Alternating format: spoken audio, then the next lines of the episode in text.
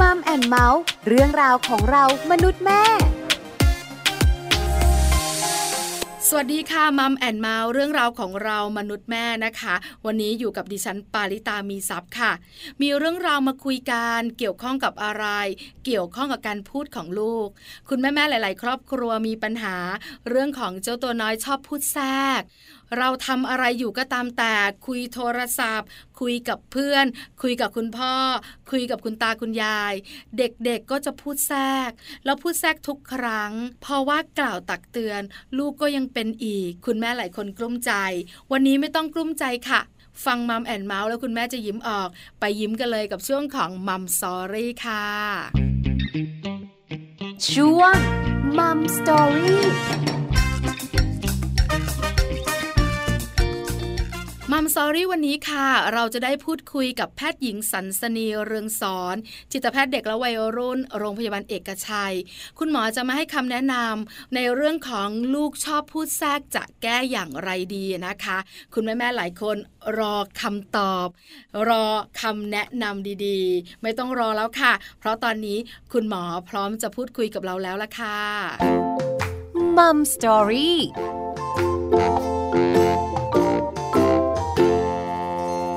สวัสดีค่ะ คุณหมอสันสนีค่ะค่ะ สวัสดีค่ะ วันนี้มัมแอนเมาส์ขอความรู้คุณหมอ คุณแม่แม่หลาย ๆ ท่านมีความกังวลแล้วก็เกิดปัญหา เรื่องของเจ้าตัวน้อยชอบพูดแทรก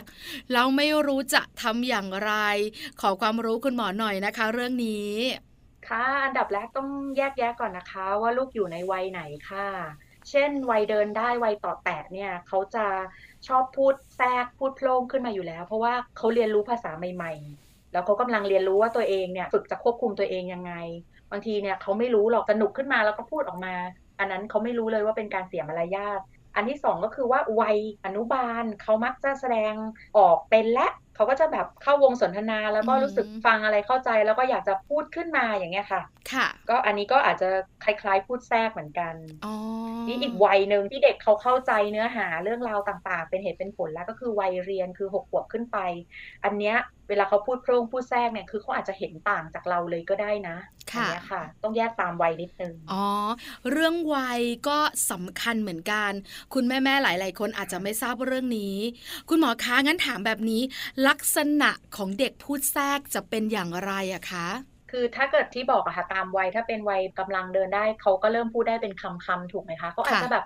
อุ้ยแม่ดูสิตัวนั้นอะช้างตัวโตเลย อุ้ย ตัวสไปเดอร์แมนเออ เจ้าหญิงเอลซ่า หรือเขาอยากจะพูดอะไรที่เขาเห็นแล้วตื่นเต้นเขาก็พูดขึ้นมาโดยที่เขาไม่ได้สนใจคนรอบข้างอยู่แล้วค่ะ บางทีหรือว่าคุณแม่กำลังคุยโทรศัพท์แบบอ้าวคุณแม่แบบหยุดวางหูไปก่อน หนูจะคุยเรื่องเนี้ย มาดูการ์ตูนกับหนูเร็วเขาก็ไม่รู้ว่าคุณแม่กำลังยุ่งอะไรเงี้ยค่ะก็เลยอาจจะทำให้คุณแม่ลาคาญได้หรือว่าเอ๊ะทำไมลูกเราแบบไม่รู้จักเวลาเลยรอไม่ได้หรือไงอะไรอย่างเงี้ยค่ะ พูดขึ้นมาโดยไม่ไม่ไม่สนใจใครอันเนี้ยเป็นได้บ่อย อันนี้เป็นวัยต่อแต่แต่วัยอนุบาล อาจจะมีปัญหาค่อนข้างเยอะหน่อยค่ะ คุณหมอคะก็คือว่าบางครั้งคุณแม่คุยโทรศัพท์ ลูกก็ต้องมาอยู่ใกล้ๆแล้วคุณแม่จะคุยงานหรือจะคุยอะไรก็ตามแต่ก็จะเรียกแม่ฟังหนูแม่ฟังหนู หรือบางครั้งค่ะคุณหมอ เรานั่งคุยกับเพื่อนอยู่ หรือว่าคุยกันบรรดาคุณตาคุณยายคุณปู่คุณย่าเด็กก็จะแบบต้องพูดแทรกขึ้นมา อันนี้มันเป็นเพราะสาเหตุอะไรคะคุณหมอเขาก็อยากมีส่วนร่วมอะค่ะ คือเขาเรียก sense of belonging คือเขารู้สึกว่าเขามีส่วนร่วมในวงสนทนานั้นนะคะ ค่ะ อันอันนี้เป็นเซนส์ที่สำคัญมากเด็กวัยอนุบาลนี่เขาอยากเป็นที่ยอมรับ อยากมีส่วนร่วม อยากเข้าวงสนทนา แล้วก็อยากรู้สึกว่าตัวเองเป็นส่วนหนึ่งของสังคมแล้วเนี่ย เลยเลยพบได้บ่อยในวัยอนุบาลด้วยค่ะ คือค่อนข้างชัดเจนคุณแม่แม่นะคะกังวลค่ะคุณหมอ มีปัญหากับเด็ก ๆ วัยอนุบาล เพราะว่าเขาเนี่ยไม่ค่อยปล่อยให้คุณแม่คุย ถ้าคุณแม่อยู่ตรงไหนคุยกับใครต้องมายุ่งวุ่นวายทันทีเพราะวัยประถมเนี่ยจะค่อนข้างมีปัญหามากยิ่งขึ้น เพราะเขาค่อนข้างรู้เรื่อง ส่วนใหญ่วัยประถมจะพูดแทรกแบบไหนคะคุณหมอคะ คือส่วนใหญ่วัยประถมเนี่ยเขาจะพูดได้ยาวแล้วถูกไหมคะแล้วบางทีเขาอาจจะให้มุมมองที่ต่างออกไปในเรื่องที่เด็ก ๆ คิด เช่นแบบ เอ๊ะสมมติว่าคุณแม่แม่อาจจะคุยกันเรื่องไปเที่ยวตรงนั้น หรือว่าเราจะไปตรงนี้วางแผนกัน เขาก็อยากมีส่วนร่วมว่าเขาอยากไปด้วยนะเขาอยากไปทำกิจกรรมนี้นะเขาอาจจะมีการแสดงออกอย่างที่เขาต้องการโดยที่บางทีเขาก็ลืมไปว่า เออ แบบมันเป็นเรื่องของผู้ใหญ่ หรือบางทีเนี่ยคุณพ่อคุณแม่คุยกันเขาเก็บข้อมูลพอ บางทีเขาอาจจะพูดขึ้นมาในสิ่งที่เขา รู้มาจากอีกคนหรือเขาพูดจากอีกคนเงี้ย อันเนี้ยอาจจะต้องพิจารณาด้วยเหมือนกันเพราะเขาเข้าใจแล้วค่ะ แล้วส่วนใหญ่คุณหมอคะ เรามักจะเชื่อคำพูดเด็กๆด้วย เขาบอกเด็กไม่โกหกค่ะเพราะฉะนั้นเนี่ยถ้าสมมุติว่าเด็กไปฟังใครคุยมา แล้วมาพูดปุ๊บแล้วคำพูดนั้นกระทบความสัมพันธ์ของเพื่อนบ้านของคนในบ้าน อันนี้มีผลใช่ไหมคะคุณหมอคะมีผลค่ะ เพราะว่าเด็กเขาเก็บข้อมูลแล้วส่วนใหญ่เนี่ย ต้องยอมรับอย่างหนึ่งว่าเด็กเราไม่โกหกบางทีเขาก็จะพูดอะไรตรงๆ โดยที่เขาก็ไม่ได้คิดว่า เอ๊จะมีใครจะรู้สึกยังไง เพราะว่าบางทีเขาอาจจะยังเรียนรู้เรื่องความเข้าใจผู้อื่นเนี่ยยังได้ไม่เต็มที่อะค่ะ เพราะฉะนั้นมันก็เลยอาจจะเป็นได้สองมุมเหมือนกันเนาะบางบ้านที่คุณหมอเคยเจอก็คือ คุณแม่กับคุณน้า เด็กเนี่ยเขาเข้าข้างคุณน้าเขาเถียงแทนคุณน้า คุณแม่ก็เลยรู้สึกว่าเอ๊ะไม่รักฉันหรือเปล่านะ อันนี้เจอบ่อยค่ะ เพราะฉะนั้นเนี่ยนะคะเด็กแต่ละวัยเขาอยากพูด หรือว่าพูดแทรกเนี่ยนะคะ ถ้าสมมติว่าปลาตีความง่าย ๆ คือเป็นพัฒนาการตามวัยแบบนั้นได้ไหมคะได้ค่ะ ถ้าไม่ได้มีอาการอื่นร่วมด้วยนะคะ เพราะว่าอาการพูดแทรกเนี่ยเราต้องยอมรับนิดนึงว่าเป็นอาการหนึ่งในโรคกมาธิสั้น เพียงแต่ว่ามันไม่ใช่อาการทั้งหมดของโรค เพราะอาการทั้งหมดของโรคเนี่ยจะมี 6 ใน 18 ข้อ แต่ว่าการพูดโพล่งหรือพูดแทรกเนี่ยอาจจะเป็นหนึ่งในการวินิจฉัยโรคก็ได้ เพียงแต่ว่าอันดับแรกเราต้องพิจารณาว่าหนึ่งมันเป็นพัฒนาการปกติไหมค่ะสองมันมากเกินกว่าปกติหรือเปล่า ทั้งที่เราอาจจะเทรนลูกแล้วเราสอนแล้ว หรือเราทำให้ดูแล้ว ส่งซิกก่อนแล้ว ลูกก็ยังควบคุมตัวเองไม่ได้ แม้กระทั่งที่โรงเรียนคือแย่งตอบเพื่อนจนเพื่อนไม่ได้คะแนนอะไรอย่างเงี้ย อันเนี้ยถ้ามันมากเกินไปแล้วมีหลายสถานที่เนี่ย เราอาจจะต้องพิจารณาว่ามันเป็นกลุ่มโรคสมาธิสั้นหรือเปล่าเพียงแต่ว่าอืมค่ะถ้ามีแค่พูดแทรกอย่างเดียวเนี่ยคุณหมอว่าก็คงยังไม่ใช่โรคอะค่ะก็คงต้องมาพิจารณาก่อนว่าเป็นพัฒนาการปกติ หรือว่าเด็กเขาอยากให้เราสนใจเนาะบางทีเขาอยากให้เราเห็นเขามีคุณค่าในสายตาเขาอาจจะทำเสียง แล้วพอดีเขาทำเสียงขึ้นมา แล้วคุณพ่อคุณแม่ให้ความสนใจ แต่ด้านถ้าเป็นความสนใจทางลบเนาะ ก็ยิ่งทำเพิ่มทำเพิ่ม พูดแทรกแล้วได้อย่างเงี้ยค่ะ ก็อาจจะเป็นประเด็นหนึ่งเหมือนกันคุณปลา จริง ๆ แล้วน่าจะมีหลายสาเหตุ แต่เท่าที่ปลาคุยกับคุณหมอเนี่ยสองสาเหตุหลักๆ คือ 1 เรื่องของพัฒนาการตามวัย 2 คือเรื่องของค่ะสมาธิสั้น มีอีกไหมอะคะคุณหมอขา อ๋ออีกประเด็นหนึ่งที่เราต้องระมัดระวังเลยค่ะ คือว่าคนในบ้านเนี่ยอาจจะมีลักษณะคล้ายๆ แบบบางทีการควบคุมตัวเองไม่ค่อยดีแล้วชอบพูดโพร่งหรือว่าบางทีเจ้าอารมณ์ คุณป้าคุณอาเจ้าอารมณ์ขึ้นมาแล้วพูดแบบเนี้ยเหมือนกันเด็กก็เรียนแบบพฤติกรรมได้นะคะอ๋อคนต้นแบบแบบนั้นใช่ไหมคะ ใช่ใช่เลยค่ะ อืมค่ะ เพราะฉะนั้นเด็กๆ เนี่ยอาจจะเรียนแบบแต่เราไม่รู้ตัว เราก็เลยไปโทษค่ะว่า เอ๊ะทำไมไม่รู้ว่าควรพูดไม่ควรพูด สอนแล้วทำไมไม่ฟัง แต่ลืมไปว่าค่ะเราเป็นคนทำให้เห็น ใช่ใช่เลย อันนี้สาเหตุหลักเลยค่ะ ค่ะ งั้นแบบนี้คุณหมอขาถ้าสมมติว่าลูกของคุณแม่แม่ๆเป็นแบบข้อแรก คือเป็นพัฒนาการค่ะตามวัยแบบนี้เนี่ย เราจะแก้ไขอย่างไรดีอะคะ ค่ะ ก็อาจจะมีประมาณ 5 ข้อนะคะ ที่เราอาจจะฝึกเด็กๆเราได้ค่ะ อันดับแรกเนี่ยอาจจะต้องเหมือนแสดงเป็นตัวอย่างที่ดีเนาะเพราะว่าการสื่อสารหรือการฟังอย่างตั้งใจ หรือว่าการที่เข้าใจผู้อื่นเนี่ยมันเป็นพื้นฐานในการที่จะไม่พูดโพ่งหรือพูดแทรกถูกไหมคะค่ะเพราะฉะนั้นโมเดลสำคัญที่สุดค่ะก็คือตัวอย่างเนี่ยจะต้องมีการทำให้เห็นนะคะ ทีนี้ถามว่า เอ๊ะ เราทำอย่างไรที่จะทำให้คุณพ่อคุณแม่เห็น หรือว่าทำให้เด็กเห็น คุณพ่อคุณแม่จะเป็นตัวอย่างอย่างไรเนี่ย ก็ต้องฝึกนะคะ เช่น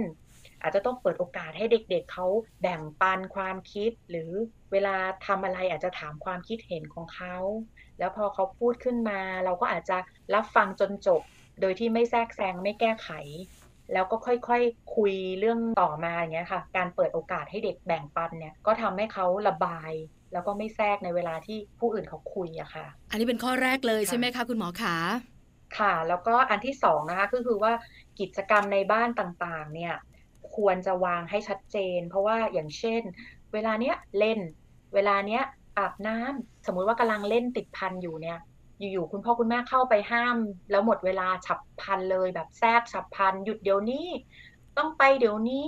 ไม่ได้แล้ว อันเนี้ยมันก็ฝึก เด็กที่จะอยู่ๆแทรกแบบโพล่งแทรกแบบคล้ายๆ เราเนี่ยแบบว่าเออหยุดเลยนะหนูไม่ให้เล่นแล้ว เด็กก็อาจจะแบบแม่หยุดคุยโทรศัพท์เดี๋ยวนี้เลยอะไรอย่างเงี้ยอ๋คอล้ายๆกับเราทำอะค่ะคือเราไม่เพราะฉะนั้รู้นตัวใช่ไหมคะคุณหมอว่าส่งผลแบบนี้ใช่ค่ะเพราะฉะนั้นเวลามีตารางกิจกรรมอะไรที่ชัดเจนเนี่ยเราอาจจะต้องเตือนว่าเออลูกจ้าเนี่ยตอนนี้กำลังจะหมดเวลาแล้วนะ คุณแม่ขออนุญาตเตือนนะ เตรียมตัวเลยเดี๋ยวจะหมดเวลาแล้วหนูค่อย ๆ ลองดูนะไหวไหมอีกสักสิบนาทีเดี๋ยวเราจะหยุดแล้วไม่ใช่ไปถึงปุ๊บจับหยุด แล้วก็บอกว่าไม่ให้ทำแล้วหยุดเดี๋ยวนี้เด็กก็จะใช้พฤติกรรมเดียวกัน เพราะฉะนั้นค่ะแล้วก็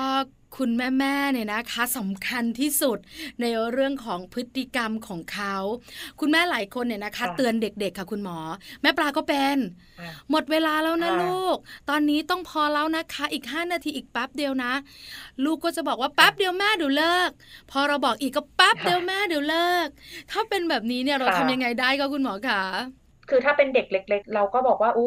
เห็นใจเขานิดนึง โอ้รู้เลยว่าหนูกำลังสนุก อืม เป็นแม่แม่ก็ไม่อยากเลิกนะ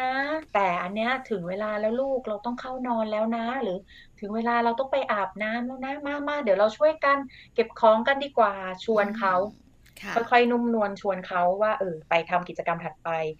นอกจากคำพูดแล้วเราก็ต้องไปด้วยตัวเราด้วยเนาะคือเหมือนกับว่าเอามือไปจับเบาๆ แล้วก็อาจจะเหมือนส่งสัญญาณให้เขานิดนึง บีบมือน้อยๆเบาๆว่า เออไปถึงเวลาแล้วนะ แล้วก็พาเขาไป เพราะฉะนั้นเนี่ยการสื่อสารด้วยท่าทางมาพร้อมคำพูดเนี่ยมันจะเข้มแข็งกว่าที่เราจะใช้เสียงอย่างเดียวมอันนี้ก็เป็นส่วนหค่ะนึ่งที่ช่วยให้คุณแม่ทำได้ง่ายขึ้นค่ะ คุณแม่หลายคนไม่ทราบว่าท่าทางหรือการสัมผัสเนี่ยส่งผลดี เพราะส่วนใหญ่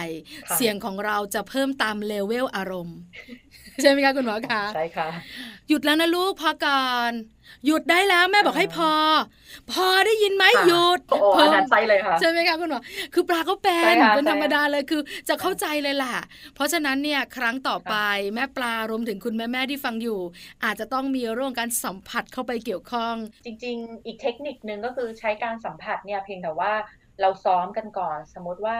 เราคุยกับลูกว่าเออวันเนี้ยเดี๋ยวเราจะฝึกซ้อมส่งสัญญาณมือกัน ค่ะ อ่า เราก็ บอกลูกว่าเราซ้อมกันว่าสัญญาณแบบนี้นะ คือให้ฝึกรอ 5 นาที หรือฝึกรอสั้น ๆ หรือส่งสัญญาณแบบนี้นะ เป็นการรอระยะยาวนิดนึง ทีนี้เวลาเราฝึกอะค่ะ อาจจะจับมือลูกเบาๆบอกว่าเนี่ยเดี๋ยวเราซ้อมกันนะ สมมติว่าเรามีอะไรแล้วแม่บอกให้หนูรอเนี่ย อ่า บีบแบบนี้สะกิดมืออย่างนี้นะ คือรอสักครู่ หรือทำท่าแบบนี้นะ อันนี้คือรอรอนานหน่อย อ่า แล้วก็ไอตอนรอนานหน่อยเนี่ย ซ้อมกันว่า เออ ช่วงที่ถ้ารอนานหน่อยเนี่ย หนูอาจจะหากิจกรรมอะไรมาทำไปเล่นของเล่น ไประบายสี ไปวาดรูป ไปทำกิจกรรมอะไรที่ระหว่างรอเนี่ย เราซ้อมกันก่อน อันเนี้ยจะช่วยทำให้เด็กรอคอยเป็นไม่พูดโพร่งไม่พูดแทรกค่ะ อันนี้เป็นข้อที่สองที่คุณหมอบอกกับเราเลยนะคะ ว่าจะแก้ไขอย่างไรดี คุณหมอค่ะ ข้อต่อมาค่ะคุ คุณพ่อคุณแม่เวลาที่จะเตือนเด็กอะค่ะ เราก็ไม่ควรพูดโพ่งพูดแทรกเราก็ต้องใช้เทคนิคหรือทักษะสังคมของเราเหมือนกันแสดงให้ลูกเห็น เช่นแบบว่าขออนุญาตนะคะ ลูก ตอนนี้คุณแม่กำลังอยากจะคุยกับหนู หนูพร้อมไหมลูก หรือว่าเออจะดีไหมถ้าคุณแม่อยากจะให้หนูเปลี่ยนกิจกรรม หรือว่าอะไรอย่างเงี้ยค่ะ ฝึกเขาคือเราใช้คำพูดเล็ก ๆ เป็นการแบบขออนุญาตนะคะ ลูก หรือว่า เออ ตอนนี้ดูเหมือนหนูกำลังสนุก แต่แม่กำลังจะขออนุญาตหยุดหนูตรงนี้ แต่แม่ก็รู้นะ ว่าหนูกำลังเพลินเลยแต่พอไหวไหมหนูหยุดไหวไหมคือเตือนเบาๆอะค่ะมคือถ้าในในต่างค่ะประเทศก็อาจจะเหมือนว่า excuse me pardon me หรือว่าแบบอะขอโทษนะ หนูจะกำลังทำนี้อยู่แต่แม่จะเปลี่ยนกิจกรรม พอต่อไปเนี่ย เด็กเขารู้แล้ว เวลาเขาจะพูดเขาก็จะเหมือนขออนุญาตนะคะ คุณแม่ หนูขอถามอันนี้ได้ไหมคะ หรือ หนูเห็นแล้วคุณแม่กำลังคุยกับเพื่อนอยู่ หนูขออนุญาตทำนี้ทำนี้ คุณแม่พอจะมีเวลาไหมคะ ถ้าคุณแม่มีเวลาคุณแม่ก็ส่งสัญญาณว่าโอเคแต่ถ้าเกิดไม่มีเวลาก็อาจจะใช้สัญลักษณ์ที่เราเรียนกันไปตอนที่ใช้สัญญาณมืออะค่ะ หรือว่าส่งซิกอะไรกันอย่างเงี้ย อันเนี้ยช่วยทำให้เด็กเขาเข้าใจกับเรามากขึ้นนะคะ ค่ะ คุณแม่แม่หลายหลายๆคนเนี่ยนะคะ อาจจะใช้แบบนี้ ในขณะที่คุณแม่แม่หลายหลายๆคนเนี่ยนะคะ อาจจะหลงลืมวิธีนี้ไป ลองดูนะคะ เพราะไม่ยากเลยนุ่มนวลนุ่มนวลทำความเข้าใจกับเขาหน่อย แม่เข้าใจหนู อันเนี้ยเป็นคำที่เริ่มต้นได้ดีที่สุดเลย คุณหมาขาข้อที่สี่ค่ะ เวลาเด็กเขาพูดพล่งพูดแทรกขึ้นมาค่ะ เราอาจจะต้องบอกเขาเหมือนกันว่า แม่ขออนุญาตแป๊บนึงนะลูกคุณแม่จะโทรคุยกับเพื่อน ขออนุญาตสักครู่หนึ่งพอคุณแม่คุยเสร็จแล้วเดี๋ยวคุณแม่จะกลับมาคุยกับหนู พอไหวไหมลูกทีนี้เขาก็จะบอกว่า เออไม่เอาเขาจะไม่รอ ถ้าเขาบอกเขาไม่รอ เออหรือเราจะหาอะไรทำดีลูก ระหว่างที่คุณแม่ใช้เวลาตรงนี้ สมมติถ้าเขาบอกว่าเขาต้องการแม่เดี๋ยวนี้ ไม่ได้คุณแม่ต้องมาหาเขาสมมติเราดูแล้วว่าเออลูกเขาต้องการจริงๆ เราอาจจะหยุดกิจกรรมนั้นไว้ก่อน แล้วเราอาจจะแบบ เอองั้นคุณแม่จับมือได้ไหมคุณแม่จับมือหนู คุณแม่อยู่กับหนูตรงนี้นะ แล้วก็จะอยู่ตรงนี้กับหนูเลย หนูมีอะไรหรือเปล่า อยากจะให้แม่ฟังเรื่องอะไร บางทีเขาก็อาจจะแบบ ต้องการเราจริง ๆ ตอนนั้น หรือเขาอยากจะบอกอะไรที่ตื่นเต้น ซึ่งบางทีเขาคุมตัวเองไม่ได้ แต่ว่าเขาเองไม่ได้ตั้งใจหรอกที่จะทำให้เรารู้สึกว่าเหมือนแกล้งเราทำให้เราไม่ว่างทำให้เราเครียดเด็กๆเขาไม่ได้มีเจตนาอย่างนั้นอยู่แล้วค่ะแต่ว่าอันที่ไม่อยากแนะนำให้คุณแม่ๆทำเลยก็คือว่า การที่แบบใช้เสียงดังขึ้นมาแล้วก็แบบอ่าแบบหุบปากเดี๋ยวนี้เลย เก็บเสียงเดี๋ยวนี้ เงียบเดี๋ยวนี้อย่างเงี้ย ตวาดขึ้นมาอันเนี้ยเขาเองจะตกใจแล้วเขาก็รู้สึกว่าอ้าวเขาถูกรบกวนเวลาเขาเล่นหรือว่าเขาพูดขึ้นมา แล้วมันก็เหมือนเวลาเขาต้องมาทำกับเรา เวลาแม่พูดเนี่ย เกิดเขามาทำอย่างนี้ว่าอ้าวหุบปากหยุดพูดเดี๋ยวนี้นะเด็กเขาก็ใช้กับเราเหมือนกันนะคะ บางทีเคยเจอเหมือนกันแบบเด็กวิ่งมาหุบปากเดี๋ยวนี้คุณหมออะไรอย่างเงี้ยแบบ มีเหมือนกันนะเอองงๆเหมือนกันนะคุณหมอนะ แต่ต้องรีบหยุดทันทีค่ะค่ะแต่เราเข้าใจได้ค่ะด้วยคุณหมอเนี่ยทำงานด้านเด็กอยู่แล้วเนอะคุณหมอก็เข้าใจแหละว่าสาเหตุมาค่ะจากอะไรค่ะเพราะฉะนั้นคุณแม่ๆเนี่ยนะคะ บอกเลยอย่านะ บางทีเนี่ยที่ลูกๆกวนใจ หรือบางทีคุยโทรศัพท์อยู่เนี่ย มาละ เราก็ฉันไปบอกว่าเงียบได้ไหมบอกให้เงียบก่อน เออ ประมาณเนี้ยค่ะ แล้วเขาก็ค่ะจะแบบว่า มองหน้าเรามึนๆงงๆ หลังจากนั้นเมื่อไหร่ก็ตามแต่ค่ะที่เราสั่งเขา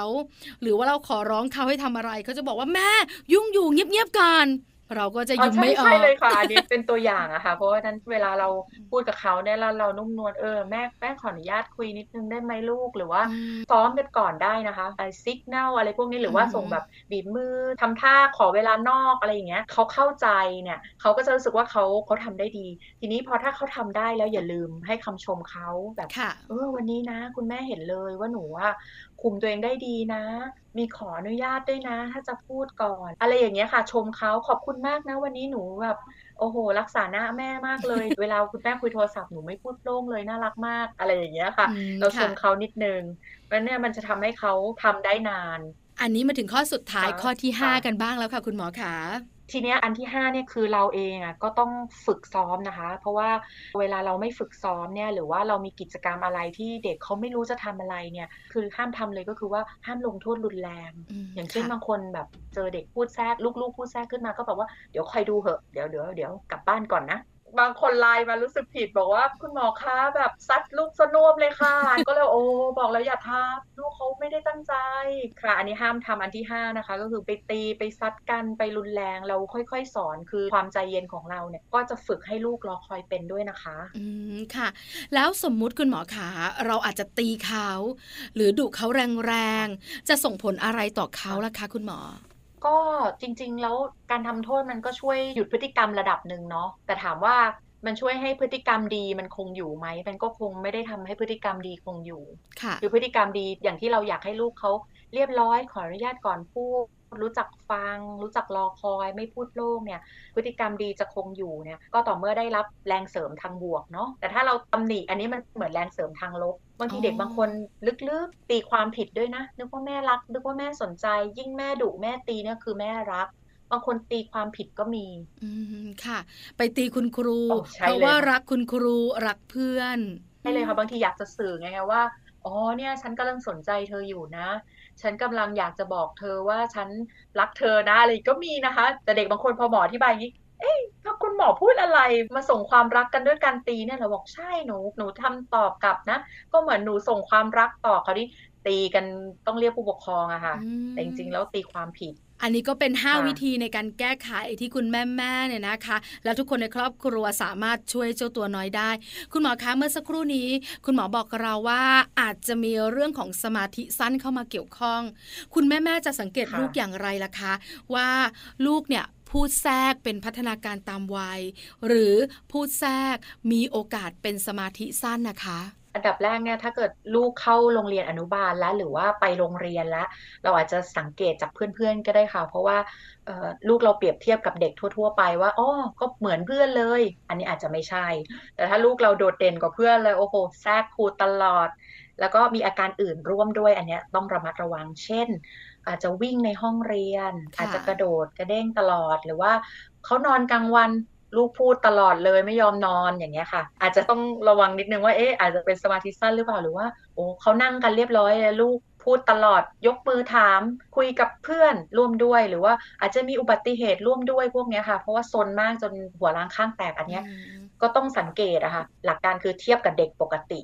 ถ้ามากกว่าเด็กปกติ อันเนี้ยน่าสงสัยอันที่สองคือ มันต้องมีสองสถานที่ขึ้นไป เช่น ที่บ้านก็เป็นที่โรงเรียนก็เป็น ถ้าที่โรงเรียนโอ้โหนั่งเรียบร้อยเลย ไม่แทรกไม่พูดโพล่งเลย เป็นเด็กดีเหมือนผ้าพับไว้ อยู่บ้านนี่โอ้โห แทรกตลอด แสดงว่าต้องสังเกตแล้วว่าลูกมีอะไรในใจหรือเปล่า การพูดแทรกอาจจะเป็นการสื่อสารอย่างหนึ่ง ถ้าเป็นสมาธิสั้นควรจะเป็นทั้งสองที่อะค่ะคุณหมอคะ ถามนิดเดียว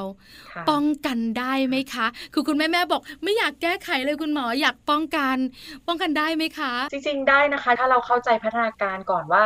วัยหนึ่งถึงสองขวบที่กำลังเดินเนี่ย เด็กกำลังฝึกควบคุมตัวเองถามว่าเราดูจากอะไร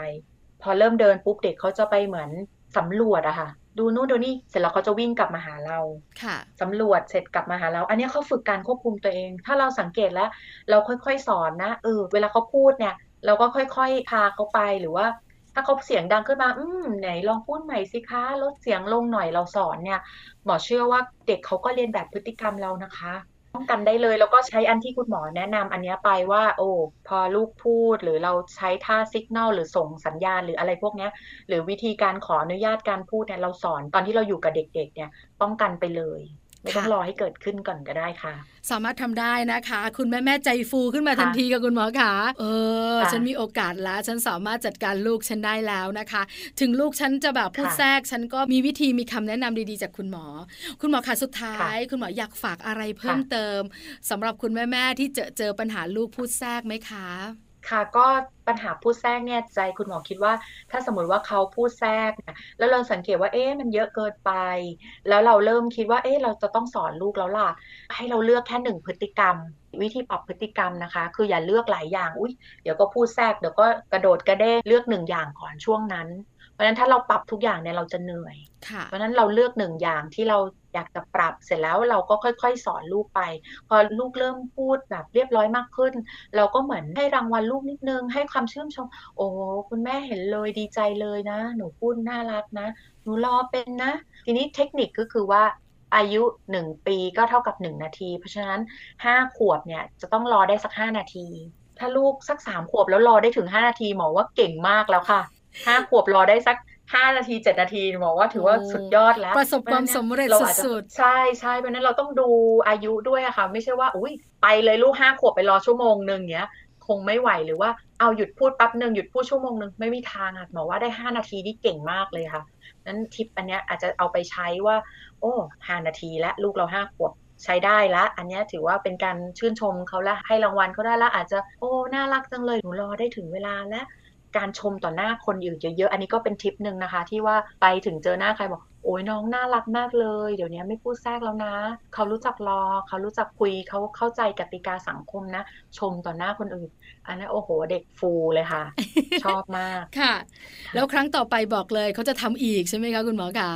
ค่ะ เขาจะร่วมมือมากขึ้นนะคะ แล้วก็เขาจะน่ารัก เด็กๆนะคะเขาร่วมมือค่ะ วันนี้มัมแอนเมาส์ขอบคุณคุณหมอมากๆเลยนะคะ ที่มาให้ความรู้และคำแนะนำดีๆ กับคุณแม่ๆนะคะ คุณหมอขาค่ะ ขอบพระคุณนะคะ ขอบพระคุณค่ะ สวัสดีค่ะ ค่ะ สวัสดีค่ะมัมสตอรี่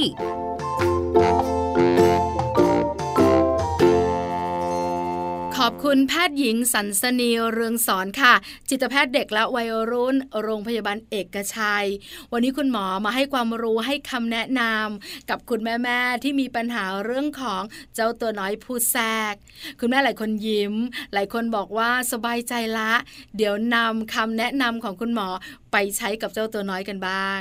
วันนี้เวลาของมัมแอนเมาส์หมดแล้วจริง ๆ ค่ะ เจอกันใหม่ครั้งหน้าพร้อมเรื่องราวดีๆ ปาลิตามีซัพ์สวัสดีค่ะ มัมแอนเมาส์เรื่องราวของเรามนุษย์แม่